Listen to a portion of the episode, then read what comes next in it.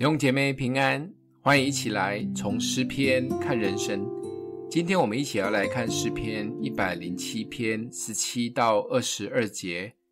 愚妄人因自己的过犯和自己的罪孽便受苦楚，他们心里厌恶各样的食物，就临近死门。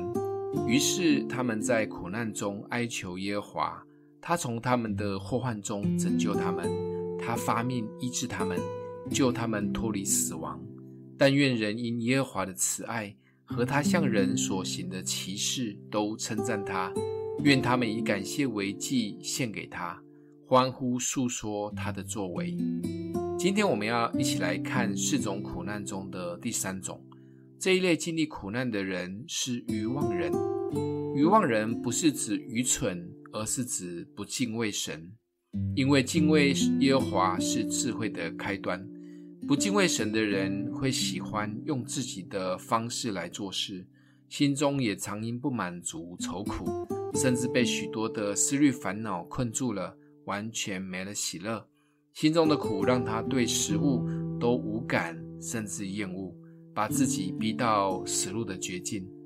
庆幸的是，如果他们愿意回转敬畏神，神就要拯救他们，不仅释放他们内在的愁苦，甚至是医治因为愚妄所导致的身上疾病。这是慈爱的神所做的。信主以后最大的挣扎，一直都还是让谁做主的问题，是让神掌权，还是过旧的日子。